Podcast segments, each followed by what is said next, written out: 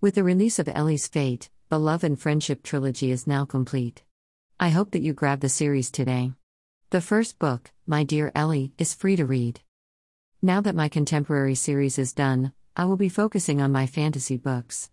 I have lots of twists and surprises planned for my Snow Queen retelling, Queen of Frost and Ice, plus another fantasy prequel that I hope to complete before the end of the year.